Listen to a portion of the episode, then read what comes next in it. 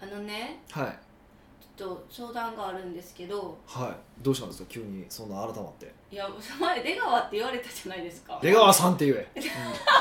うんうんそこうん2020年が私がゾロ目って言ったからその話になったじゃないですか2020 20年年を私がゾロ目って言ったからああはいはいはいはいそうでしたね2020 2020年ゾロ目ですねみたいな言いましたよねはいはいで私結構あの友達とかにも、はいそういう話ししてるんですけどえゾロ目って言ったんえそうですお友達に言ったってことそうです、うんうんうんえ結構何人にも言うけど、うん誰一人それゾロ目ちゃうよって言わないしうんうんうんって言ってますよああだそれぐらい友達が本気で付き合ってくれてないんでしょうねなくてやっぱりそれってゾロ目って言うん じゃないんかなって私はい思や言わいないですよえゾロ目って777とか555とか同じ番号が並ぶのがゾロ目ですからいやでしょでも、2020も同じ番号揃ってるじゃないですかそ揃ってないいやえこれ絶そ対う飛び石やちょっ飛と び石飛び石違もうみんなが考えるべきところですよう違う違うもう全然それはもう絶対違うからそれはもう完全に友達があアホな のか友達まはアあホじまゃなあい大体類を友を読むっていうから 違う違友う達も含めてアホなのかゾロ目じゃないんでだっすてか、ね、今今調べてるんですけどこうゾロ目っていうのは2桁以上の数列が全て同じ数字で構成されていることうーんねこれだと絶対違いますよね2020って揃ってるって思っちゃうのアホなんですかねそれは違います違い違いますねもう完全にアホですよねうんいやでもうんえじゃあ私も友達に教えるべきですかねこれほんまはゾロ目ちゃうでって まあ本当の友達だと思っていればねうい多分だからみんな本当の友達思ってないんちゃう別にもうこいつ はアアホやから合わしとけばええわって思ってるだけでえー、そうなんかな、うんどっちなんやろじゃあそれも含めて聞いてみようかなえどどうなん て私私アホやアホやって思ってるとかっていう感えじそでも思われてると思ういやアホやけど賢いって言われますよほほう うちょっとよくわかんないです えでもだから天才とバカは神一重っていう部類やと思ってるんですけど、けどうーん、まあ、天才とも思ったことはないですけそどれ ねは私もないないんかいないけどえ天才つまり賢いってことじゃないですかだから賢い人とバカは神一重それは違いますよ違うんかなそれじゃ天才って例えばいや例えば何やったっけなえっ、エジと確か田中綾子さん誰だったかなあのねソプラノのすごい人がいてるんですよオペラオペラだったかな確か田中綾子さんやったと思うんですけどねなんかああいう人はもう天才すぎてなんか何考えてるかよくわからへん感じでしたけどねこの間見たらなんか忘れましたけどねあもう一人は岸間なんとかさんっていうバイオリニストがいてるんですよ喋ったらむっちゃ変な人ですそうそうあれあのあれなんです僕の友達のいとこなんですよ嘘でしょ友達うんそうですよ しえし知り合いの経営者なんですよあれののいとこなんかなんからしいんですけど掃除機1回分って思ってたんですよ あそうそうそう掃除機をあのフィルター変えられへんから掃除機それごと買い替えるんで しょそうみたいなそうそうそうマジみたいですからねめっちゃ面白そうい そうそうえそそうう確かにそれに比べたらパンチはないですね私そうだからいや天才っていやそのだからもうバイオリンしか分かんないわけですそれってうんできないわけでしょそれが天才なんでね僕らみたいなさもう凡人ですよ、そうですねはい、えじゃあ私はどうしたらいいんやろうかどうしたらいいもどうしたらよくないもどうしようもなくなくないえじゃあこれどうやったら治るんですかね治らなでいです本を読んでももう意味ないじゃないですかで意味ないことはないですよもう徐々に徐々に解決していくしかないですよねでも多分ねでもそれはでも僕あかんのかって言うとあかんとは思わないんですよえそうなんですかじゃあいいじゃあこのいやままでいいなんでかっていうとあのそれって、うん、堂々とあの言うから起こるわけでしょ堂々と言うから怒る要は何も言葉に出さなければ自分はバカだからと思って言葉に出さなければああそうですね、うん、そうそうそうそう怒らないわけじゃないですかで美香がそういうふうに起こるそういうことが発生するよく起こ発生するってことはそれはもうどんどん発言している証拠だと思うんですよそうですね喋ってますね そうそうそう僕はもうそれ一点で素晴らしいと思ってますよそれはいいのかえまあでも発さなかったら間違ってるってことすらわからないからそうそうそうそうそうそうそういやほんまそういうことなんですようんじゃあヒデさんも、はいその諦めなくてちゃんと正してくださいよ、正してくださいなんかスルーする時だってあるじゃないですか多分おそらく分からへん私は分からないけどいや基本的に僕はだからガンガン言いますよほんまですかね、もう突っ込むのめんどくさいわとかいや思う時はありますよまたかってまた俺まのた時だ間よまた俺の時間使うかって思うけ どもうそれはもう仕方がないですよね、そうですよね、うん、名コンビなもんですねもうね名コンビかどうかわかんないですけどいやもう僕はもうねこうやってアシスタント選んでしまったがしまったわけだからもうそれはね僕はそういうふうにもう処理してないしゃあないわけでしょそれはもう諦めてますよ 僕もえー、嬉しいな今後ともどもどうぞよろしくお願いいしやますまあもう知ら知らんけどまあ今僕についてきてくれてる限りはねなんとかしますけども、はいそうですよ本2020年もそんな感じで生きていこうと思いますじゃあ当うんまあめげずにえ発して怒られて報復前進でもう毎日進んでるみたいな感じですけどそうですねだからそういう空気はやっぱ作ってほしいですよねみんなね世の中の人はああ間違ってることに対して間違っていこうってあ間違っているって言おうそうだから僕が耳が生えたら耳が生えてますよって何それ鼻毛じゃなくて耳毛耳毛もいやまあ鼻毛もそうですよでも耳毛もねあまあでも注意するってやっぱ勇気いりますからね勇気もいるし労力もいるんですよねそうエネルギー使いますからねうんうん皆さんしてるんですかねいややっぱり結構遠慮してる人多いと思いますよで経営者なのにうんリーダーなのに経経営者でもやっぱり遠慮してると思いますよまあでもなんや言うたらセクハラパワハラ何ハラとかずっと言われますもんねうん、でもそれはあれですよねそうそうそれよく言うんですけど結局それ関係性の問題でしょえいやそうそうだからだからいきなり例えば会って初めてで「あのーいや鼻毛出てますよ」かなり感じ悪いじゃないですかー、 まあまあまあ合ってるけどそうそうそう、はいね、だからそれは仲良くなったら別に言う言える関係になるわけでしょ うんで同じことセクハラもパワハラもそうでだから多分同じ言葉をかけたからといってあのそれはね違うわけでしょで例えばあの、まあ、よくちょっとこれ例え出していいか分からへんけどあの渡辺さんあの渡美の渡辺美樹さんがあのななんか怒った時にここから飛び降りろみたいなこと言ったっへーていうのをよく話で言言われるんですよでそれパワハラやっていうふうに言うんですけどでもうーんまあ周りがどう感じたかはまあ別としてその本人同士の会話では分かれへんって思いません本当にめっちゃ本気で怒られてるっていうことは別にほんまに飛び降りるなんか思ってないに決まってるじゃないですか、はいそうねで、すでよもそれでもやっぱり高圧的に感じたっていう人もいてるかもしれないけど人によってはそれも大丈夫だと思うかもしれないわけじゃないですかもうそれぐらい本気で怒られてるんだなって感じるわけじゃないですかだからこれでも文脈の話でしょではいだからもちろん周りにいっぱいいててそれをやるのは僕はどうかと思うけど1対1に関して言うとその人との信頼関係とかの度数によってこう結構強い弱いはあるじゃないですかはいそうそうだからねちゃんと信頼関係作れよって話ですよねえそれ言でえもるだけの経営者とかリーダーとかやったらうん関わる人が多いじゃないですか、スタッフとかそうですねでもそれを全員と信頼関係結ぶのってちょっと難しくないですかでもそれが経営者の仕事ですからねええそうなんですか基本的にはそういうことだと僕は思いますけどね特に中小企業の経営者はね全員とどうやって信頼関係を構築していくのかっていうことにフォーカス当てた方がいいですかそうそうだだから要は多分あの僕たちってまあほら言うこと変わるじゃんコロコロ変わるじゃないですか、そうですようん、なんか朝言ったこと夕方に変わるじゃないですか本当えびっくりっそてうなりますでもその時にあこの人が言うんやからなんか意図があるんやろうとかはい感じてもらえるかどうかっていうのはそこまで前後の文脈とか信頼関係でしょ、そうですねうん、っていうことだと思うんですうんまあでもなおさら今後は信頼関係が重要な時代やと思うからおどうしたん解ですか決したいです急よにどうねしたんですかえだってなんか前のやつ時もそうじゃなかったひですか人と人とがつながるってことはうんやっぱ信頼関係がなかったらすぐ喧嘩もなるし、まあそうですねもうバイバイってなっちゃうから、うんうんうんうん信頼関係かなって思ったんですよなるほど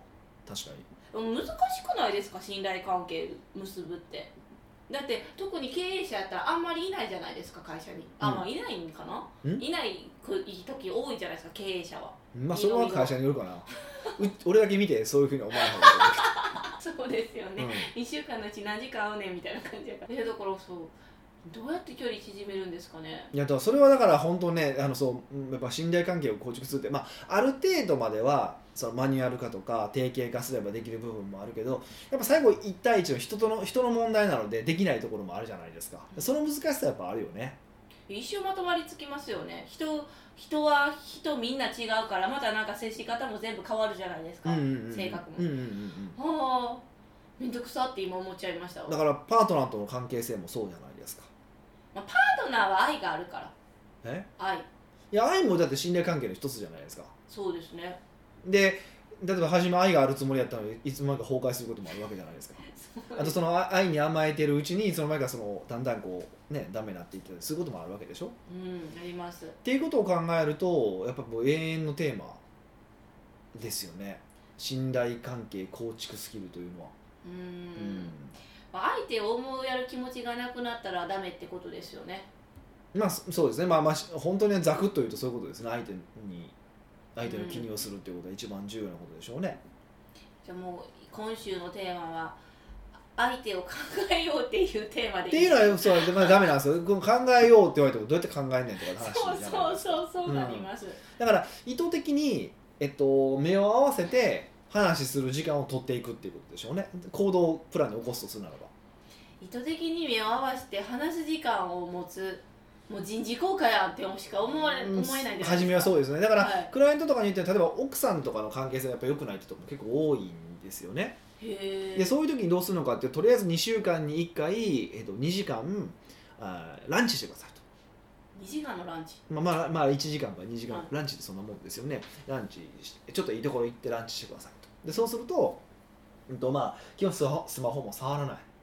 でも向き合ってもう2時間しゃべるしかないような状況に追い込むうん初め結構気まずいんですけど繰り返しやっていくとだんだんこういろんなものが見えてくるしやっぱ信頼関係も構築できるようになってもう女いくと性はむちゃくちゃ喋りますようわうんあーってそそうですねそうですねその聞き役になってくださいってで聞き役になるのも重要ですよねで、まあ、ある程度になってきたら、まあ、これ家族関係もそうだし部下とかもそうですけど逆にこっち側も言わずにこう我慢してることもあると思うんです経営者の方が経営者の方も、はいやっぱそれもやっぱりどんどん言っていった方がいいですよねうん確でかにお客でそれはお客さんに対してもそうもっと言った方がいいお客さんにうんいいなんか初めはねなんか怖い感じがするんですけどねこれ言ったら契約切られたらどうしようみたいなそうそうそうそう思うんですけど意外とね結構強いこととか、うん、もう、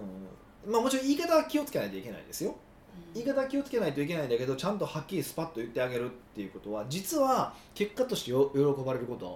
お多いですね僕の経験上、うんまあ確かに言ってくれる人いませんもんねそう先生特にちゃんとした人であれあればあるほどうんだからそれで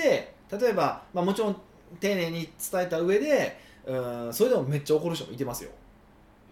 でもそういう人ってもう長くつどうせ付き合えないんですよああ遅かれ早かれいずれはそうそうそうだったらあの率直にちゃんと言って腹割って話するようなあいつだけ付き合うようなビジネスの仕方をする方がいいと思うしそういうお客さんとの方が長く信頼関係も構築できますよねおそうですよねそうそうそうそうじゃあずっとリピートになるっていうことになりますよねそうそうそうそうそういうのもねやっぱり言えるので、まあ、それはお客さんの選別方法の一つとしてもねだから使えるってことですよねああ、うん本当のことを言ってどう反応するのかそうそうだからそういう意味でいくとだから最終的にやっぱ本当の信頼関係を結ぶにはお互い本音で付き合うっていうことなんじゃないのっていうのもありますよね付き合ううんうんうん難しいなでもこれがミソですねうんそうだから初めは結構厳しいんですけどねうんやっていったら徐々に普通になりますかそれがそうそうだなだんだんあここまで大丈夫なんだって分かってくるもちろん僕もこんなガンガン言いそうなイメージ持たれてるけど、はいもやっうぱす僕ぐも言いそう僕も我慢してますよいっぱい、でも我慢そしてるの範囲がどんどん広くなっていくってことですねうん、うんじゃあ我慢しいひんようにこう作っていけばいいってちょっとずつ全部出すんじゃなくうて、んうんうんうん2020年のテーマにしていただければなっていうはい。そうですね。北岡秀樹の奥越えポッドキャスト。奥越えポッドキャストは仕事だけじゃない人生を味わい尽くしたい社長を応援します改めまして北岡です。ミカですはい。今回は今今回新年第一発目ですほニックネームボリオリ体系さんからのご質問ですうまさかのいつものいやなんでかって言ったら、はいその前半戦にまつわる質問だったのであそうなんですねやろうかなって思ってなるほどなるほどは、質問内容はいうん人を信用する時の心構えほ今回はうん人を信用する時の心構えというかあり方についてお伺いいたしますうはい、先日自称フランスの男性からうん、忖度寸寸尺寸尺詐欺ね寸尺詐欺にはい遭はいいました、はいはい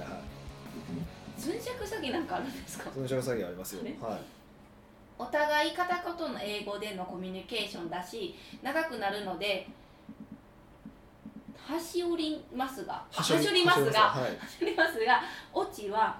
最安値の新幹線の電車賃だけ貸してほしいうん2日後の朝に必ず返すというものでした、う相手の話が本当なら喜ばれるんうん嘘だったとしても外国の人に詐欺られたというネタになる、なかなかない体験なのでお金を渡したんですがうん見事ネタになりましたてってれーまあ今回はネタで済んだのでいいのですが、うん仕事でお客さんや取引先を相手にした場合も信じる時は騙されても後悔しない範囲でという感じで接していてもうんどこまで信じていいのものかと思うシーンはありますうん北岡さんはお客さんや取引先を相手にする時どういう心構えで相手を信頼されているのでしょうかお話伺えれば嬉しいですなるほどどうですかうーん私はヒデさんの答えを分かりますお言って僕は信じていませんそうです ねどうですかいや当たってる当たってる当たってる当たってる信用してる風に思いながらしさせながら信用してないのがヒデさんやと思います そうですねあの正しいと思いますうんじゃあまた来週一発目めっちゃ短いやんえはいダメですよいや深掘り基しなき本ゃ的に僕人間は全員自分のことしか考えてないっていうのが僕もは始まりなんですようんまあまあまあまあ、まあ、もちろんその自分のことの中になんか他人まで含まれる人もいれば、うほんまに自分のことしか考えてない人もいてるし、ね、いろんな人はいてるけど基本的には自分が心地よくなるために生きてるって思ってるから、はいだからまずみ全員自分のことしか考えてないっていうのが前提条件なんですよ。うーん自分のことしか考えてないそうそうそうはいってことはし、まあ、ある意味そういう意味で言う信用はできないわけでしょ。そうですね根端はでも信用してないけどうんでもなんか信用してる部分もあるじゃないですかうん、そこの線引きがわからないよってとこいやだからこれはもうだから全部僕はよく言う言葉があって何かっていうとそれは、えっと、性善説で、えっと、付き合って性悪説で仕組みを作るっていうのが僕の基本的なスタンスなんですよ。ね、何回もそれ聞いたことあるけどいつもちょ迷うんですよね「性善説って何やったっけ?」みたいなまあつまり人はいい人なんだってもう素晴らしい信用もうみんな信用できる人なんだと思って付き合ううでもうんとなんか制度とか仕組みとか作る時は性悪説で作る要は絶対こいつは悪いことするもんなんだって、んへえだからえっと、僕のスタンスとしてだから、えーもう、ね、もう嘘つきよる人は嘘つきよる人はサボりよる人は騙してきよるっていう考え方でなので基本的にはなので、えー、と例えば騙されたとしてもそれこそ、ねあのー大丈夫だっていう許容できるリスクの範囲でしか付き合わないですだから例えばその一社にどこかにこう頼り続けるとかっていう人いてるじゃないですか、あんなんもう絶対どっかでちゃぶ台返ししようって僕は思ってますからだから絶対にそういうことは頼らないようにするし、うん、もうそれぐらいの話ですけどねえーじゃあ今回あのボリオリさんの、あのー体験あるじゃないですか、はいはいはいはいが逆にヒデさんのシチュエーションやったらヒデさんはどうしてましたこれあーまあ確かにこのねネタやからおもろいかと思ってまあ多分新幹線の片道やから1万5000とかのもんでしょはいだったらまあ面白いから貸すっていう手はありかもしれへんかなでこれはあの1回目はいいじゃないですか、はいはいネタになりました、はいはいはいはいで2回目に同じようなシチュエーション違う人であったらそれはどうしますか、うーんそ れも数ネタになるかどうかで らそれがなんかすごい綺麗な女の子とか頭で貸すとかもあるかもしれないしそれは分かんないで すどういう条件やね 条い件やがそれはあるじゃないですかまあありますでもそのやっぱり新幹線代やったからっていうのが大きいですか例えばなんぼとかやったら無理とかあるじゃなでもあるよありますよね30万円とかやったらすごい大きなお金じゃないですか、うんでただ30例えばじゃあ美香が30万円貸してって言ったら、まあ、理由によってははいまあいいよって貸すかもしれへんよねえもうなんか借りられへんうんめっちゃ利子どれだけつけなあかんのよみたいな でその分いやでもでもでも帰ってこないと思って貸すし返しますよ 返したらあで借基り本た基ら本でも、まあ、そこれも多分同じことでその信用の話は同じことで、お金は貸したら帰ってこないと思ってか貸すからだからそれ帰ってくることを前提には貸さないですねのだからあの自分がその余剰資金でいいける範囲でうんっていう感じで考えますねそれも同じでしょそれも仕組みは性悪説帰ってこないっていう性悪説うんでもまあこの人が言ってるんやからまあ信じてあげようかっていうことで貸すっていうことですねうーんでもどこまでじゃあ信じていいのかっていうのはどうしたらいいんですかお客さんとかやったらだってこれはちょっとねもうだって一夜限りの出会いみたいな感じで、一夜限りでちょっとおかしいですね、はいはいはいはい、ははい、いいけど、うんお客さんってもうずっと付き合っていくじゃないですかそうですねの時にどこまで信じていいのかで信じないですようわ根底信じないうん、だってお客さんはだって他のいいもっといい選択肢があったらそっちに行くに決まってるじゃないですかまあそれはお客さんじゃなくても人間誰しもそうですよ普ね通そうでしょっ はいてことはいつまでたっても信用しちゃダメなんですよへーなんいかつまでもだからちゃゃんとうんと緊張の糸を張り詰めてあのお客さんが欲しいものは何なのかお客さんが求めてるものは何なのかってことを考えるってことですよねでもあの人間関係信頼関係が大切だって前半戦も喋ってるじゃないですか、はいで信じてないのに信頼関係築けるのかっていうことになりませんかできますよそれは全然矛盾しませんよだって付き合いの仕方はしんあのちゃんと信じて付き合うからでも僕らの内側の制度は絶対お客さんは出ていくかもしれないと思ってちゃんと出ていかれないようにどういうふうにすればいいのかってことを考えるわけじゃないですか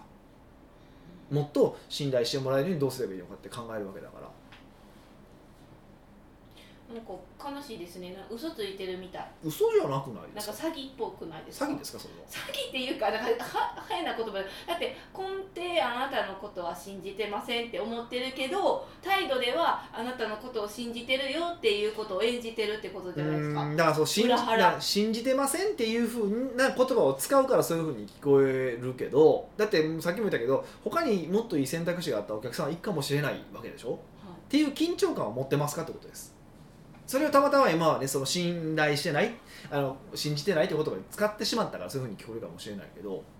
普通の話でしょそれってそうなんですけど、うんだから人だからそう人人が自分のことを考えてないのも普通の話なんですよ本当はもう本音で付き合うしかないってさっきも言ってたじゃないですか、うんでもそれ本音かなみたいなうん本音付き合うしかないって言って100%本音で喋ってる人いてますあそっかいやそうなんですけだからどれぐらい本音のゾーンが大きいか大きくないかだけの話ですよそれはあそっかだからそのゾーンの話をしてるんですか今そそれはどこまでっていうのはやっぱ人によって違うっていうのが答えじゃない当然違うでしじゃあこれはもうなんかょなんでコミュニケーションでなんか一つの何かあれを押し付けようとするのえーこう答え知りたいじゃないですかここまでみたいな言ってほしいしってなるから、でもよく考えたら人ってそれ50%とぞかれ そうそうそうそれぞれ違うし性格も違うから、うん、どうしたらいいもんかなってちょっともう喋りながらこんがらがってますそうですねでもそれはだからなんかそうなんか数字があるわけではないからねどうしようもなくないそうなんですだから何、ま、どこまで信じていいのかっていう自分の物差しが分からへんからこんがらがるしどこまで信じていいんやろうかって悩んじゃいます、だから小さく騙されたらいいやんいっぱい小さく騙されてああここまではいけんのかみたいな自分が許容できんのかみたいなのあるじゃないですかでだんだんだんだん分かってくるって感じですもう経験で積むしかないこれはみたいな最後そういうのはそうでしょやっぱり経験しかないなくないですかそうですね、うんまあそうならないことが大前提がいいけど、まあ、人間そうならないことのが多いから、もういやほんでねいやそれこそねあのー裏切られるっていう前提で制度仕組みを作って付き合うと何がいいのかっていうと実はだからこそ信用できるっていうのがあるんですよ例えばやさあのよくこれを例えで出しますけど、あのーお金うん会社のお金の管理の話で、ね、よく例えるんですけど会社でお金を管理してますでその時に、あのー例えばそこでこう、まあ、経理のその請求書の担当者と、うん、それから、うん、とその振り込みをする担当者これが同じだったとしたら請求書自分で買って架空の請求書作って自分で振り込みすることができるわけじゃないですか。へーはいそうでしょすねそうでしょ買って架空の会社名作って請求書作ってそれ自分で振り込みすればいいわけでしょうんうんではできるわけじゃないですか、はいってことはそれの担当を分ける分け分けないといけないわけじゃないですかはい分けるとそういうことができなくなるわけでしょだからうちの場合だったらちゃんと決済僕がまあ入力まではねミカとか他のスタッフがするけど絶対僕が決済しないとお金振り込めない仕組みになってるじゃないですかはいっていうのはまあ当たり前のことなんですけどそれをしておくことによって何ができるかというと何があっても魔が差して盗むことがなくなるわけでしょヒデさんの決済があるからあそうそうそうだから美香はどう頑張っても会社の方から盗むことができないわけじゃないですかってことはそうなったら美香と安心して付き合えるということもあるでしょああそういう気を起こさへんし気を起こせない仕組みやからそうそうそうそううだから仕組みを作るっていうことはその人を信用するためにも実は必要だってことなんですよ、うーん、こういうふうに言ったらちょっと分かってきたまあ、分かりますねうん分かるけど、もうなんかちょっとなんて言うんですか切ないなって思いましたそれを切ないっていうのが全然意味が分からへん逆にえー、やっぱ魔が差すとか人は悪い悪悪いことをしちゃうっていうのがいやなんて言うんですか前提にあるんやなって当たり前なんですけどそういうのがない世界に生きたいみたいなそんな世界はないで すからねゆそうだから夢物語になっちゃう有志以来一回もそんなことは起こったことがないですからねうん、まあ人間夢見がちだからやっぱねいい人でみんないい人って思いたいじゃないですか、うんねいい人なんかいないですまあ、それを防ぐのも経営者のなんていうんですかお仕事だからで防ぐことによって結果としてねあの気持ちよく付き合える付き合えるんだからそれでよくないですかって話ですよ、う、うんんもうなんやろ従業員とかでやったらそういう感じで仕組み化にしてお客さんでも仕組み化にできるんですかねある程度がねだからまあねあの、まあ、とはいえ最後はねあのお付き合いをやめるしかなななくなるとは思いますけどうんうんで今回は、まあ、こういうなんて言うんですか、まあ、ネタになるって自分でも分かってるんやったら騙されてみてもいいしうんそういうので一つ一つなんて言うんですか人の基準値を作っていくって感じですかね、まあ、基準値を作るっていうことがまあそうなんでしょうねでもやっぱり僕はあのその性善説で付き合い性悪説で仕組みを作るっていうのが一番重要だと思うその基準がそのあその性悪説でつあの作る仕組みっていうのがその基準の話とつながってくるっていう感じですかね、なのうで、んボリオリ体系さんもその基準でどうか動いてくださいまあ、そうですねまあなんか基準というとかなんか書いてね作る基準ではないからなかなか難しいとは思うんですけど、うんまあ、基本的にはこいつも嘘つきよんなって思っとくぐらいがちょうどいいですよってことですね、だそうで うん、す、はい奥越ポッドキャストではいろんなご質問をお待ちしております質問を採用された方には素敵なプレゼントを差し上げておりますのでどしどし質問してくださいはいというわけでまた来週お会いしましょう